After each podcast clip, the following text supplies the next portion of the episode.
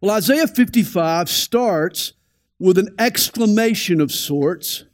If I wanted to get your attention, I might shout, Hey, or Yo! Well, Isaiah does something similarly. He cries out, Ho! Everyone who thirsts, come to the waters. This is what Jesus cried out in John chapter 7 on the last day of the feast, that great day of the feast, when the priest would go down to the pool of Siloam, fill his vases with water, then walk back up to the temple. And there before the host of Israel, he would pour it out, pour out the water on the altar.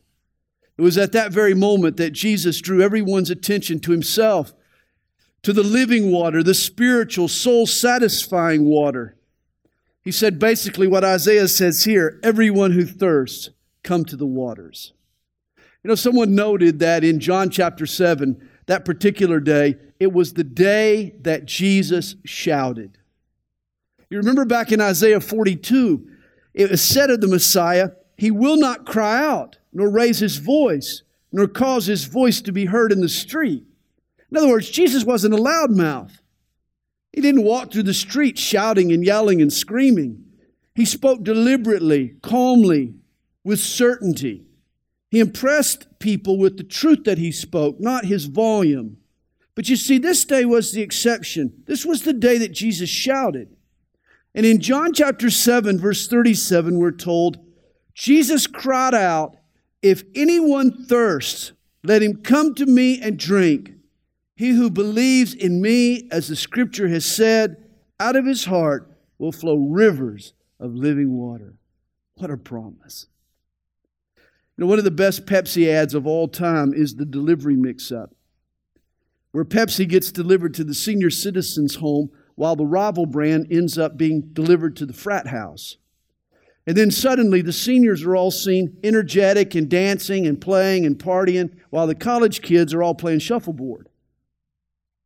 Well, substitute the living water for the living water of Jesus for Pepsi and the pleasures of this world for the rival brand, and it teaches us the truth. His joy revives and refreshes, whereas the stuff of this world, it drags us down. It ends up a bore.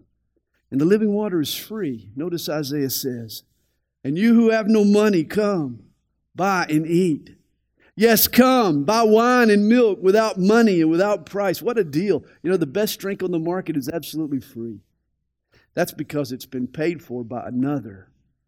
On the cross, Jesus uttered, Tetelestai, or it is finished. It was an accounting term that meant paid in full. The fulfillment Jesus offers us can't be bought, it can only be received. You have to come. All that costs you is whatever it is you have to step over to come to Him. And then He says, Why do you spend money for what is not bread, and your wages for what does not satisfy? Listen carefully to me and eat what is good, and let your soul delight itself in abundance. And here is a great question Why do you spend money for what does not satisfy? In the end, that other brand has a steep price, but for what? Nothing eternal no ultimate fulfillment is gained. You know, there's an Aesop's fable where a wolf wants to eat a dove, but the dove always keeps its distance, stays away from the wolf, until one day the wolf finds a supply of the dove's favorite worms to eat. And every day he offers one of these worms for one of its feathers.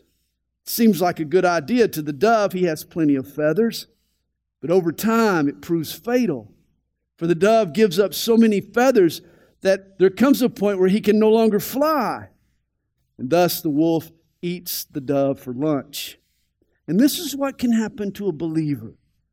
If we swap time with Jesus, spiritual joys for worldly pleasures, if we give up those feathers that allow us to fly and we lose that ability, our hearts become grounded in this world and we end up food for the enemy.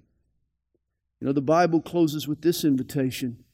In Revelation 22, verse 17, let him who thirsts come, and whoever desires, let him take the water of life freely. Come. and drink deeply of the spiritual water of Jesus Christ. It is free. Verse 3 Incline your ear and come to me.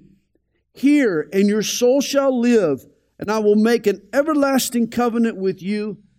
And he calls it the sure mercies of David. You know, one man holds the exclusive bottling rights to the living water. That's why it's called the sure mercies of David. And who of David's family tree prevailed to lay claim to this promise? It was the Messiah. This is why Jesus was called the Son of David. And this is why Jesus cried out, If anyone thirsts, let him come to me and drink. Jesus is the only distributor of God's living water. Isaiah continues to speak prophetically of Jesus in verse 4. Indeed, I have given him as a witness to the people, a leader and commander for the people. I love that. Jesus Christ is our leader and commander. Surely you shall call a nation you do not know, and nations who, you do, who do not know you shall run to you because of the Lord your God and the Holy One of Israel, for he has glorified you. And isn't this what's happened? The Gentiles, who were ignorant of God's promises to David, have come now and followed Jesus. God will glorify his Son in the eyes of all nations, Isaiah tells us. And then he says, Seek the Lord while he may be found, call upon him while he is near. Let the wicked forsake his way, and the unrighteous man his thoughts. Let him return to the Lord, and he will have mercy on him, and to our God, for he will abundantly pardon. Understand that today, right now, God is available to us. He offers us mercy, a full forgiveness. But that won't always be true. The time will come when God will withdraw his offer. You see, time is of the essence. Seek the Lord while he may be found.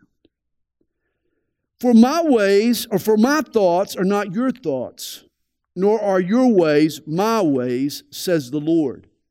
For as the heavens are higher than the earth, so are my ways higher than your ways, and my thoughts than your thoughts.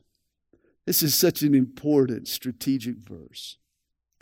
Theology is the study of God. And when we study God, one of the first things that we realize is that He is infinite. He is all everything, almighty, all holy, etc. And this creates an immediate difficulty for the theologian. Theology is the finite in pursuit of the infinite. And even though God's word, his revelation to us, is infallible, there's still much of God that eludes us. This is why the smart theologian is quick to recognize his limitations. You see, there's no way for my little pea brain to discover all there is to know about an infinite God. I get confused trying to put a swing set together. I mean, who am I to presume that I have the ability to fully know God? Once there was a child in Sunday school he told the teacher that he was drawing a picture of God. Well, the teacher corrected him. He said, Son, no one knows what God looks like. The little boy answered proudly, They will when I get through. And this is the problem with many a prideful theologian. They've forgotten their limitations. Isaiah reminds us my ways are not his ways, his thoughts are higher than my thoughts. God has his own logic. God is on a different plane. In fact, 1 Corinthians chapter 1 tells us that God's wisdom is so opposite of ours that to us at times it even looks as if it's foolishness. That God designs his ways to humble us. He refuses to let us fully figure out all there is to know about him. You see, in order to know God, we have to be willing to trust him even where we can't trace him. It's like the atheist who bumped into the pastor at the restaurant one night. He asked the pastor, he says, You know, I suppose you believe that Bible. The pastor answered, Well, yes, of course I do. The Bible is God's Word. Well, the atheist shot back. He said, But aren't there things in the Bible you can't explain?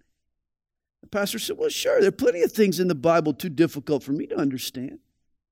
Well, the atheist thought he had him trapped. He said, Well, what do you do with those difficult parts? Well, the pastor looked down at his plate and he poked his fork into the fish that he was eating. And he said, Well, you know, I treat the Bible like I do this fish. The difficulties are the bones. And when I come to one of the bones, I set it to the side of my plate and keep eating the delicious fish. I leave the bones for some fool to choke on. Mark Twain once said it this way It's not the parts of the Bible that I don't understand that bother me, it's the parts that I do understand. And obviously, don't always obey. I love the old saying what's over my head is still under God's feet. And this is what we need to remember that just because I can't figure it out doesn't mean that it has surprised or baffled God. And then verse 10 tells us For as the rain comes down and the snow from heaven, and do not return there, but water the earth and bring and make it bring forth and bud, that it may give seed to the sower and bread to the eater, so shall my word be that goes forth from my mouth. It shall not return to me void, but it shall accomplish what I please, and it shall prosper in the thing for which I sent it. Well, God's word, it's like the rain that waters the earth. It makes the plants grow and produces fruit. Nothing is as life changing as God's word spoken at a fitting time. You see, the Bible is like a caged lion. You don't need to defend it as much as you need to just let it out of its cage. It can defend itself. Turn it loose and watch it work. What the Bible goes forth to accomplish, it always it always succeeds. It never returns void. You can be sure that the Word of God will accomplish its mission. He says, For you shall go out with joy and be led out with peace. The mountains and the hills shall break forth into singing before you, and all the trees of the field shall clap their hands.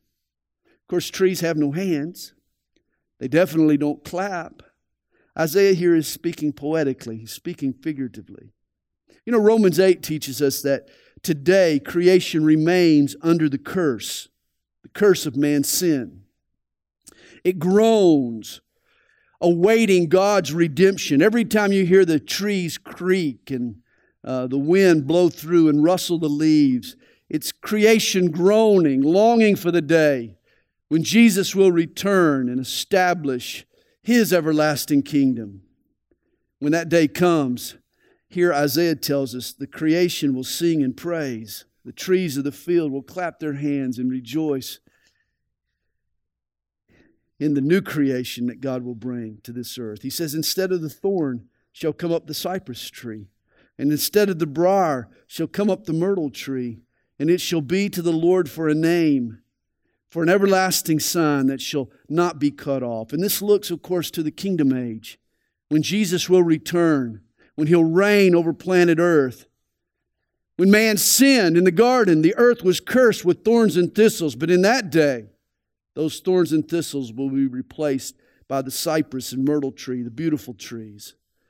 And all of creation will blossom in God's goodness.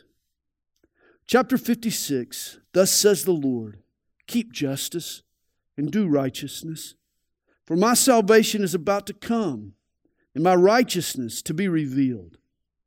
One day soon, God's righteousness will be, will be revealed, it will prevail.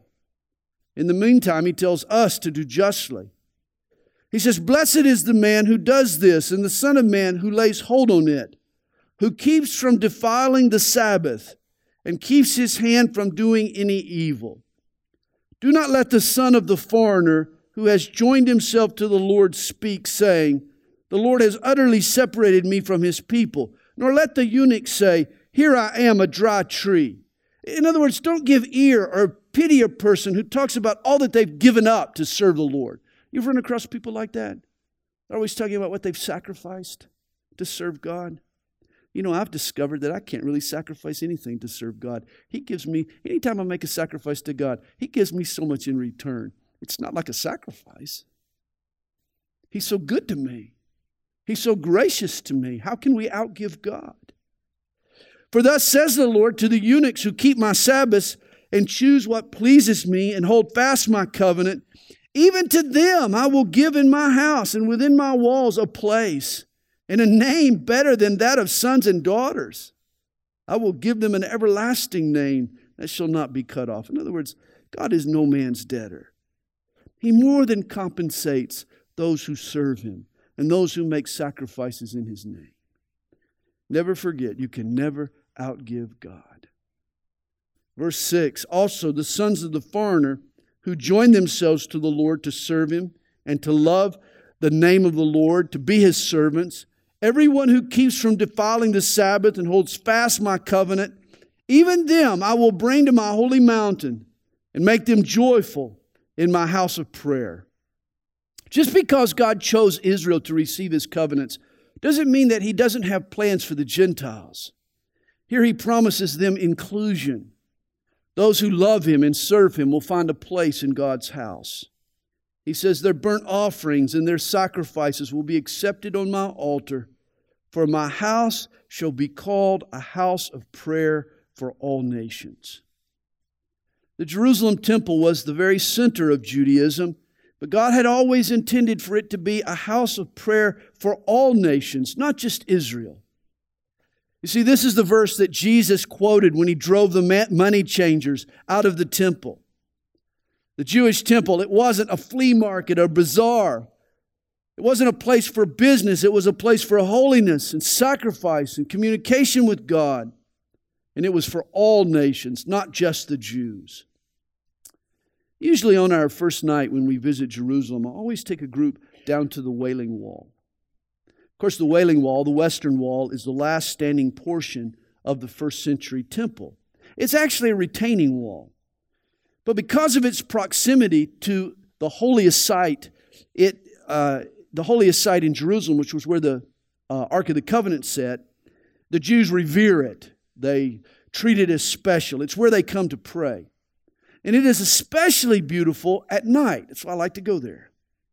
My first time at the Wailing Wall, I'll never forget walking up to the ancient stones and I stood next to two Orthodox Jews. And it was a strange feeling. I really wasn't sure that I belonged there. You know what I mean? A redneck from Georgia standing there next to a couple of Orthodox Jews at the Wailing Wall. I mean, am I supposed to be here? That's when the Holy Spirit brought this verse to my mind. The temple is for all nations. It's a house of prayer for all nations, not just Israel. In fact, scripturally, I had every much a right to be there as those two Jews standing next to me. God had brought this foreigner to his holy mountain. And then verse 8 the Lord God, who gathers the outcasts of Israel, says, Yet I will gather to him others besides those who are gathered to him. God's plan not only was to regather the Jews, but it was to gather the Gentiles to God as well. You remember Jesus uh, said the same thing in John chapter 10, verse 16. Other sheep I have which are not of the fold, them also I must bring, and they will hear my voice, and there will be one flock and one shepherd. And of course, he was thinking of us, the church. Verse 9 all you beasts of the field come to devour, all you beasts in the forest. His watchmen are blind, they are all ignorant, they are all dumb dogs, they cannot bark, sleeping, lying down, loving to slumber. Now, here Isaiah is speaking of the royal counselors, the king's watchdogs, so to speak. It was their job to warn the king of danger, but now they're silent. And Isaiah is asking, are they blind? Are they dumb? Are, are they ignorant people? Are they just asleep? He says, Yes, they are greedy dogs, which never have enough.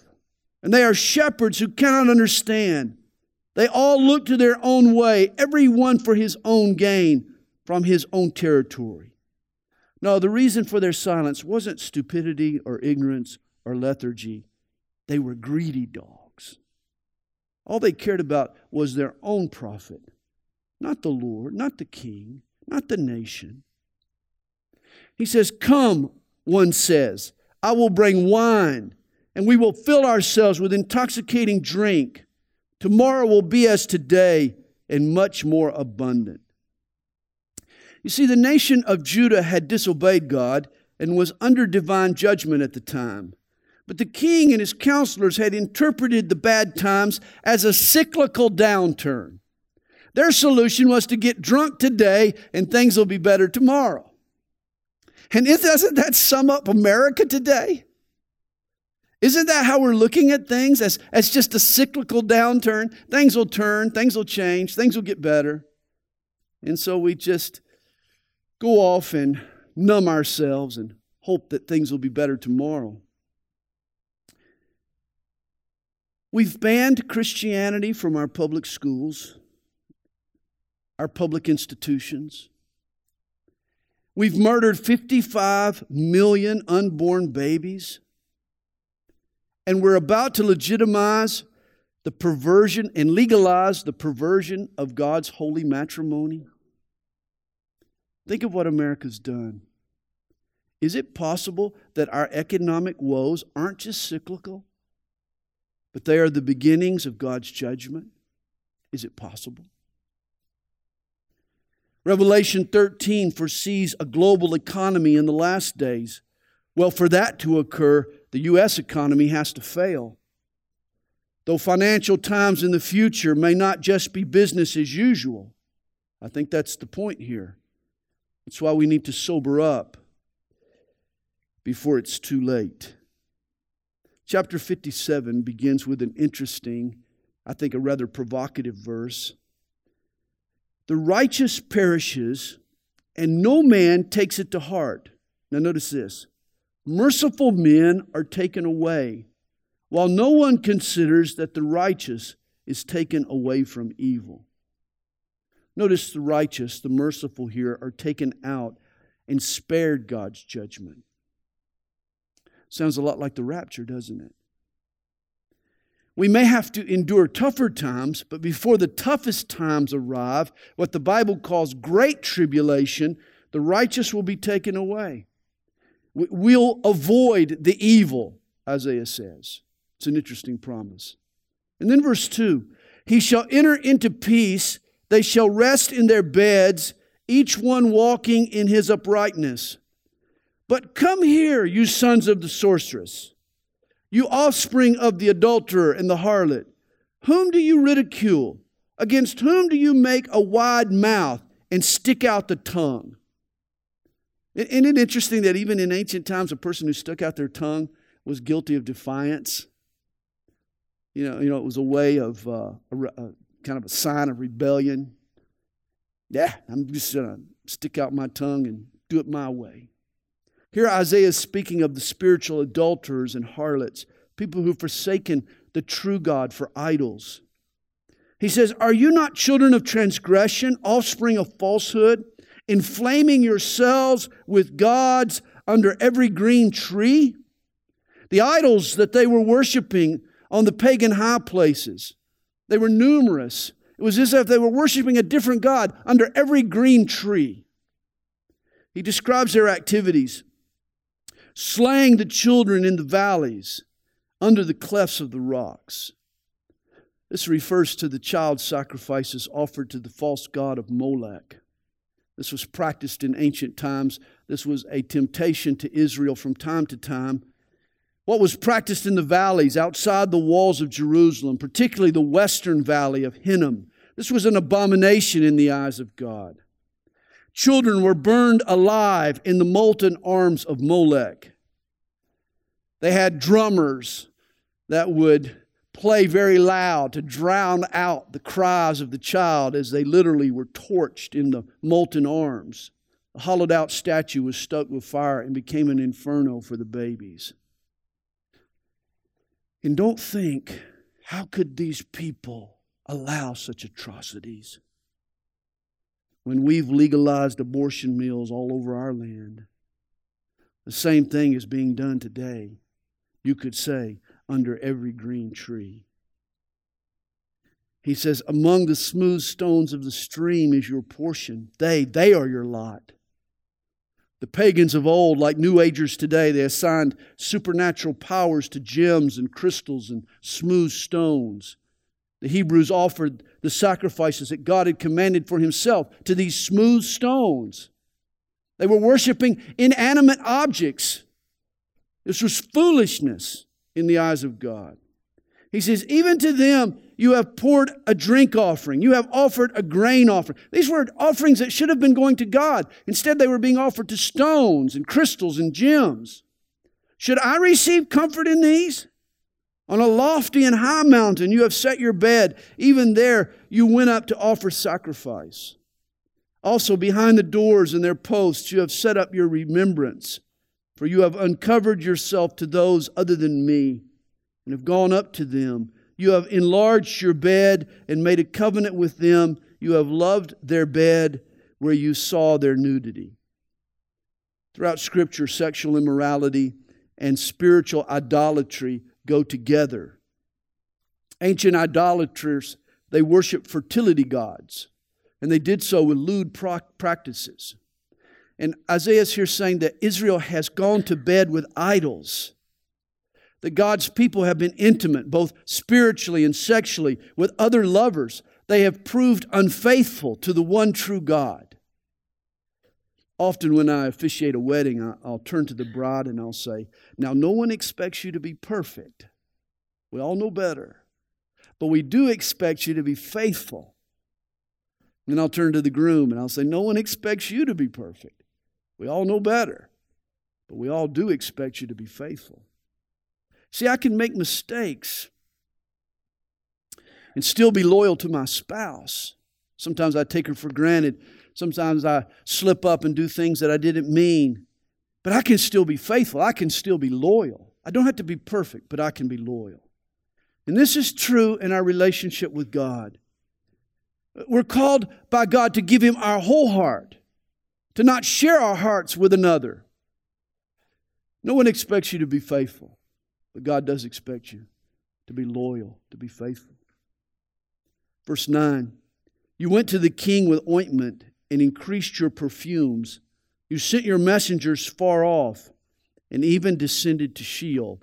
In other words, even to hell. You are wearied in the length of your way, yet you did not say, There is no hope. In other words, their evil ways had become burdensome to them. You know, at, at times, as times rolled on, sin wearied them, you could say. And yet they never repented. They held out hope for better days. How many people do you know are in that situation tonight? You know, they've been weighed down by their sin. Their sin has created a trap and a snare for them. And yet, why not repent? Don't you know the power of God is at your disposal? Don't you know you can, you can find freedom by just calling on the name of Jesus? Why don't you do that tonight? Well, they, are hoping for better days. They, they love their sin too much. They don't want to they don't want to give it away. He says, You have found the life of your hand, therefore you were not grieved. And of whom have you been afraid or feared that you have lied and not remembered me, nor taken it to your heart? They obviously had feared and revered other gods and not the God of Israel. He says, Is it not because I have held my peace from of old that you do not fear me? I will declare your righteousness and your works, for they will not profit you. You see, it was because God had held his peace, it was because of God's patience that they took him for granted. Because he had been silent and that he had not judged them, they figured that he couldn't judge them. What a tragic miscalculation. Just because God isn't acting doesn't mean that he can't and that he won't. Instead of repenting and turning to God, they pointed to their own good works. They were self righteousness. It, it reminds me of the old saying good works will keep you out of jail, but they won't keep you out of hell. In the end, Israel's good works did neither. And then verse 13, he says, When you cry out, let your collection of idols deliver you. Well, that's a, that's a, good, that's a good statement. If you want to follow these idols, let them help you when you get into trouble. But the wind will carry them all away. A breath will take them. A strong wind would blow their idols away. But he who puts his trust in me shall possess the land and shall inherit my holy mountain. And one shall say, Heap it up, heap it up, prepare the way, take the stumbling block out of the way of my people. You know, heap it up means to elevate a road. In other words, build a highway where God's people can return to his temple. He says, For thus says the high and lofty one who inhabits eternity whose name is holy. I dwell in the high and holy place with him who has a contrite and humble spirit, to revive the spirit of the humble, and to revive the heart of the contrite ones. Notice this how ironic. God is the highest. There is no one higher. He is the high and lofty one. But with whom does he dwell? The lowest. The highest dwells with the lowest. He fellowships with the humble and with the repentant and the contrite, those that are sorry for their sin. God doesn't, the high and lofty one doesn't dwell with the high and mighty. It's not the proud folks with whom he hangs out and fellowships. Those who insist that they're always right. No.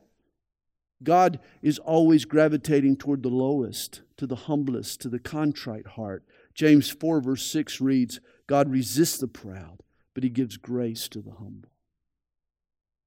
And then verse 16 For I will not contend forever, nor will I always be angry, for the Spirit would fail before me, and the souls which I have made. For the iniquity of his covetousness I was angry and struck him. I hid and was angry, and he went on backsliding in the way of his heart. God is speaking here of the people of Israel. I have seen his ways and will heal him. I will also lead him and restore comforts to him and to his mourners. Yes, God was angry with Israel, but he hadn't forsaken the nation. He will bring healing, he will lead them again. I create the fruit of the lips. Peace, peace to him who is far off and to him who is near, says the Lord, and I will heal him. You know, when you read that peace, peace to him who is far off and to him who is near, sounds a lot like Ephesians chapter 2, where Paul goes into this discourse of how those that have far, uh, who were far off, the Gentiles, have been brought near through the blood of Jesus Christ. That in Christ, both Jews and Gentiles have been made one. Here is a foreshadowing of that, of that promise fulfilled. He says, But the wicked are like the troubled sea when it cannot rest, whose waters cast up mire and dirt. There is no peace, says my God, for the wicked. What a vivid uh, picture. The wicked are like the troubled sea, just churning always, rest, restless, no peace, no calm. Isaiah 58, he says, Cry aloud, spare not. Lift up your voice like a trumpet. Tell my people their transgression and the house of Jacob their sins. Understand the good news always begins with the bad news. Salvation is possible only after we come to grips with and repent of our sin. And thus God says, Tell my people their transgression. Don't sugarcoat it. Be honest about what they've done. Folks need to know. How can we repent of our sin if we're not willing to admit our sin, if we don't recognize our sin. Most people are not willing to admit their sin or even recognize their sin. That's why they need to be told that they've sinned. And yet I've heard pastors say, well, you know, people today, they know they've missed the mark. We don't need to talk about sin all the time. Well, God through Isaiah says the opposite. People don't like to admit their sins. They, they don't even want to recognize their sin. Usually, people are trying to justify their sin or maybe rename their sin or water it down or sweep it under the carpet. That's why they need to be told and confronted about their sin. Tell my people their transgression. One author writes People are no longer sinful, they are only immature or underprivileged or frightened or more particularly sick, or so they like to believe. Realize we like a sickness because a sickness is not my fault. You know, it's something that I catch. I'm the innocent victim rather than the guilty party. You know, today it seems that everything is a sickness. Did you know there are now 140 different self help groups in the United States? These groups claim 45 million members. There's Sex Addicts Anonymous, Overeaters Anonymous, Gamblers Anonymous, Spenders Anonymous, Debtors Anonymous, Workaholics Anonymous, Shoplifters Anonymous. There's even now a Messies Anonymous. At a Messies meeting, sloppiness isn't dealt with as a character flaw, but as a disease. And you understand what happens when you treat it this way. You can separate the person from the problem so that it removes any personal responsibility. You know, it, it seems to be a cop out to call laziness a sickness. I mean, don't you think maybe laziness is a defect in your character? It's a sin that you need to correct. Now, there are issues like alcoholism, like drug addiction, that do involve a legitimate chemical dependency. I certainly admit that. And a person uh, who drinks excessively, oftentimes they get into a place where they it's uncontrollable. It's a it's a binge kind of a thing. But that person still bears a responsibility for his or her actions. The illness is the uncontrollable drinking that follows that first drink. But trust me, the sin is that first drink. If you know you're an alcoholic, then it becomes a sin to take the first drink. You might not be able to control it afterwards, but you can control it up to that first drink. This is why alcoholism is both a sickness and a sin. The illness is the uncontrollable drinking that follows the first drink, but the sin is the first drink. He says, Tell my people transgression. Until we admit our sin, how can we receive God's forgiveness and God's help? And then verse 2, he tells us, Yet they seek me daily and delight to know my ways, as a nation that did righteousness and did not forsake the ordinance of their God. They ask of me the ordinances of justice. They take delight in approaching God. In other words, like the Pharisees of Jesus' day, these Jews were going through the motions. They liked to present themselves to God. They took delight in approaching God. But were they doing any good? Were they really getting closer to God? Were they really trying to do those things that truly please God? They appeared to be seeking God. He says, But why have we fasted, they say, and you have not seen? Why have we afflicted our souls, and you take no notice? In fact, in the day of your fast, you find pleasure and exploit all your laborers. In other words, the Jews were wondering why their fasting, why their great service to God wasn't being seen, why they weren't being rewarded and praised for what they were doing for God. He says, Indeed, you fast for strife and debate and to strike with the fist of wickedness. You will not fast as you do this day to make your voice heard on high. You see, the problem was is that their fasting was a farce. They were hypocrites. They fasted to win arguments and to boast in their religious zeal. But their fasting wasn't sincere. You see, sincere fasting is to restrain from a daily activity in order to pursue a spiritual goal.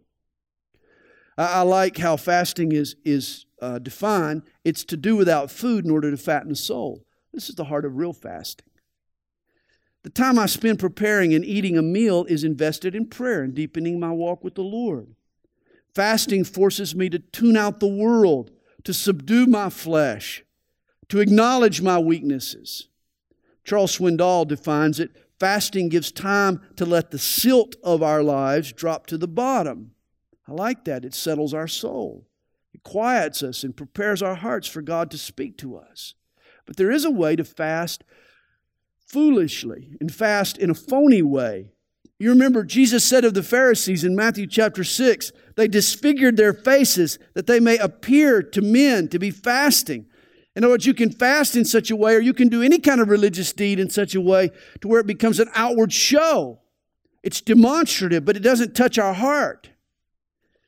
Here we learn from Isaiah that this wasn't anything new, what the Pharisees in Jesus' day were doing. They were simply following in the footsteps of earlier hypocrites.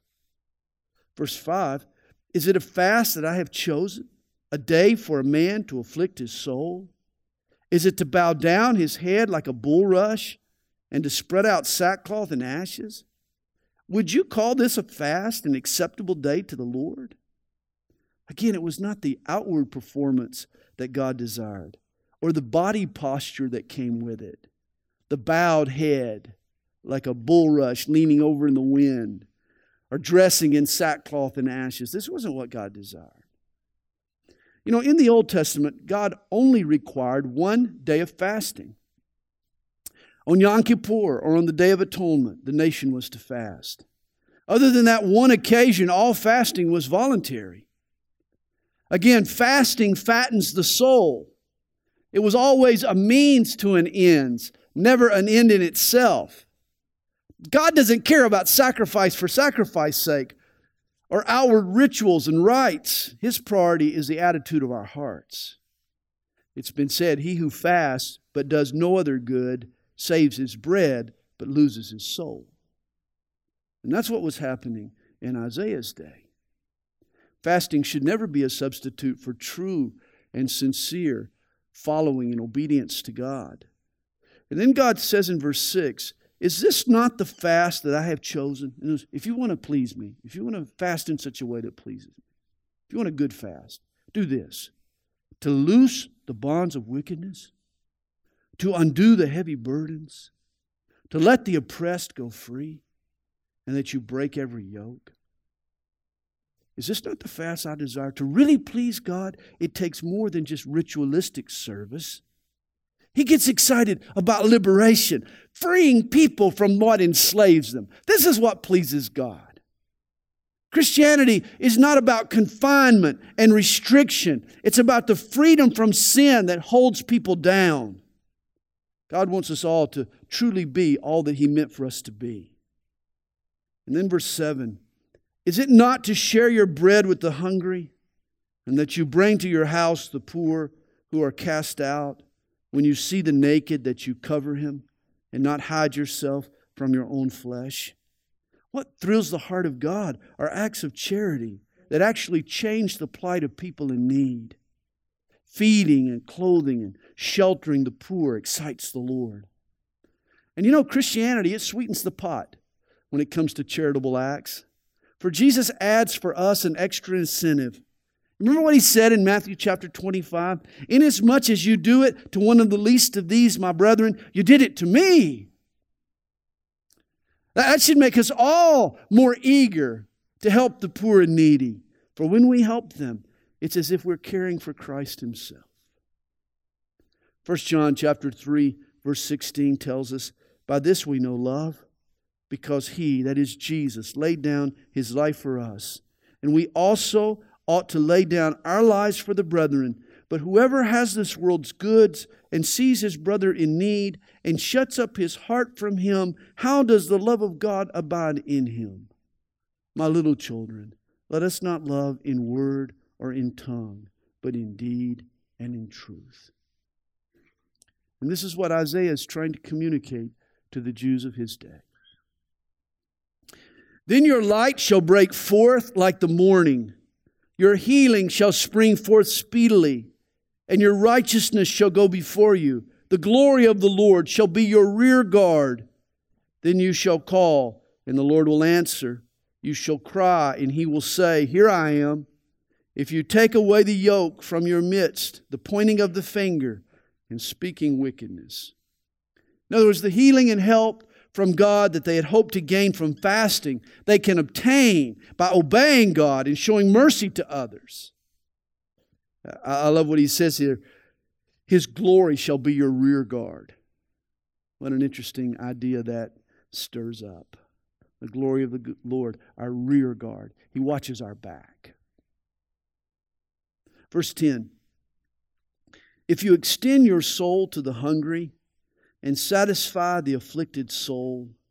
Then your light shall dawn in the darkness, and your darkness shall be as the noonday. The Lord will guide you continually and satisfy your soul in drought and strengthen your bones. You shall be like a watered garden and like a spring of water whose waters do not fail. Look at all that God promises us if we reach out to the hungry and to the afflicted. He promises us guidance, fulfillment, strength, refreshment, fruitfulness. I mean, what more do we want? Those from among you shall build the old waste places. You shall raise up the foundations of many generations, and you shall be called the repairer of the breach, the restorer of streets to dwell in. Now, breach means gap, and street means path. Sin has caused a breach between man and God, as well as man and his fellow man. The path to God has been lost. Today, the road is overgrown and it's unmarked.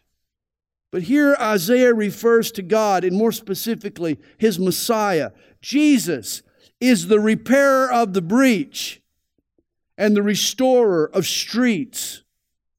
In other words, Jesus cuts a new path. In fact, Jesus is the path. He is the way, the truth, and the life. He's the only way to God. Jesus is the bridge builder.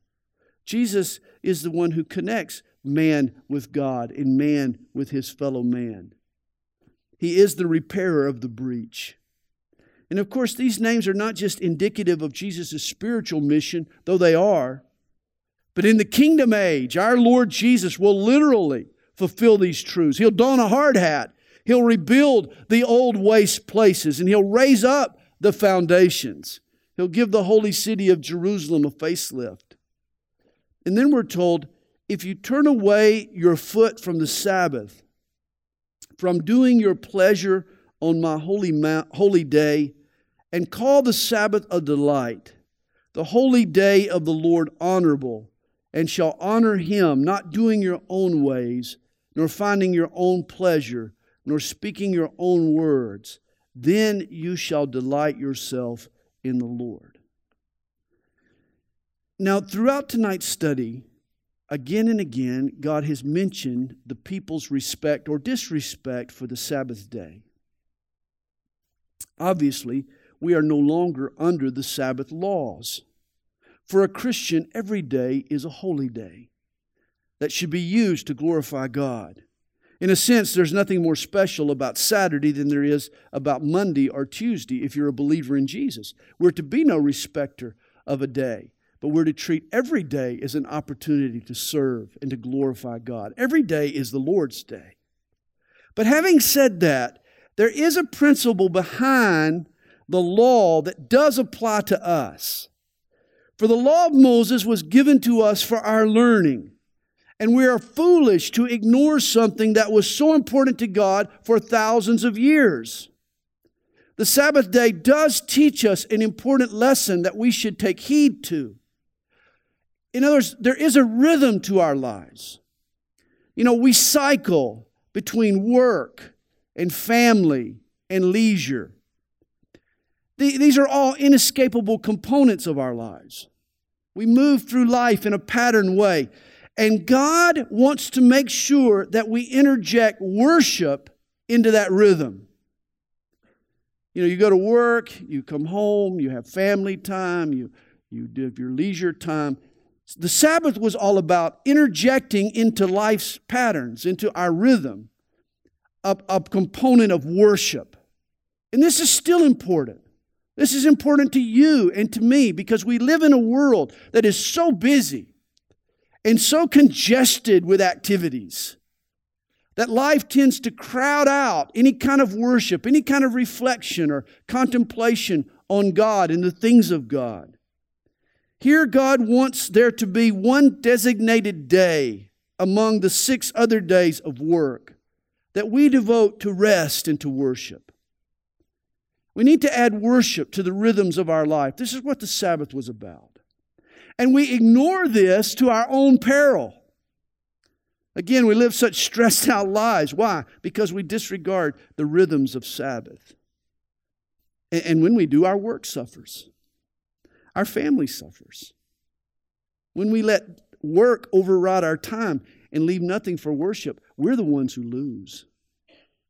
You know, this is why Jesus said in Mark chapter 2, He said, The Sabbath was made for man, not man for the Sabbath. You know, the Sabbath is not a straight jacket to restrict us, it's a life jacket that will keep us afloat in the stormy sea if we buckle it on. We need to obey the rhythms of Sabbath.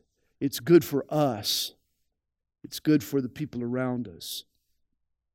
And then verse 14 And I will cause you to ride on the high hills of the earth and feed you with the heritage of Jacob your father. The mouth of the Lord has spoken. Carve into your life a Sabbath respect. Make your worship regular and weekly and be committed to it, and you'll benefit. God will cause you to ride on the high hills. Has your life been experiencing too many valleys lately? Would you like to ride on the high hills? Well, then examine your life and see if, if you haven't allowed life to crowd out the worship component. Maybe rest and worship need to be integrated back into your rhythms. You'll enjoy your life. You'll be able to breathe deeply. You'll be able to take in the beautiful things that are around you. You can endure life in the valley knowing that you'll be enriched on the high hills. But ignore the Sabbath. Seek only your own pleasure and your own profit, and you'll enjoy neither. Your life will just get gobbled up by this world.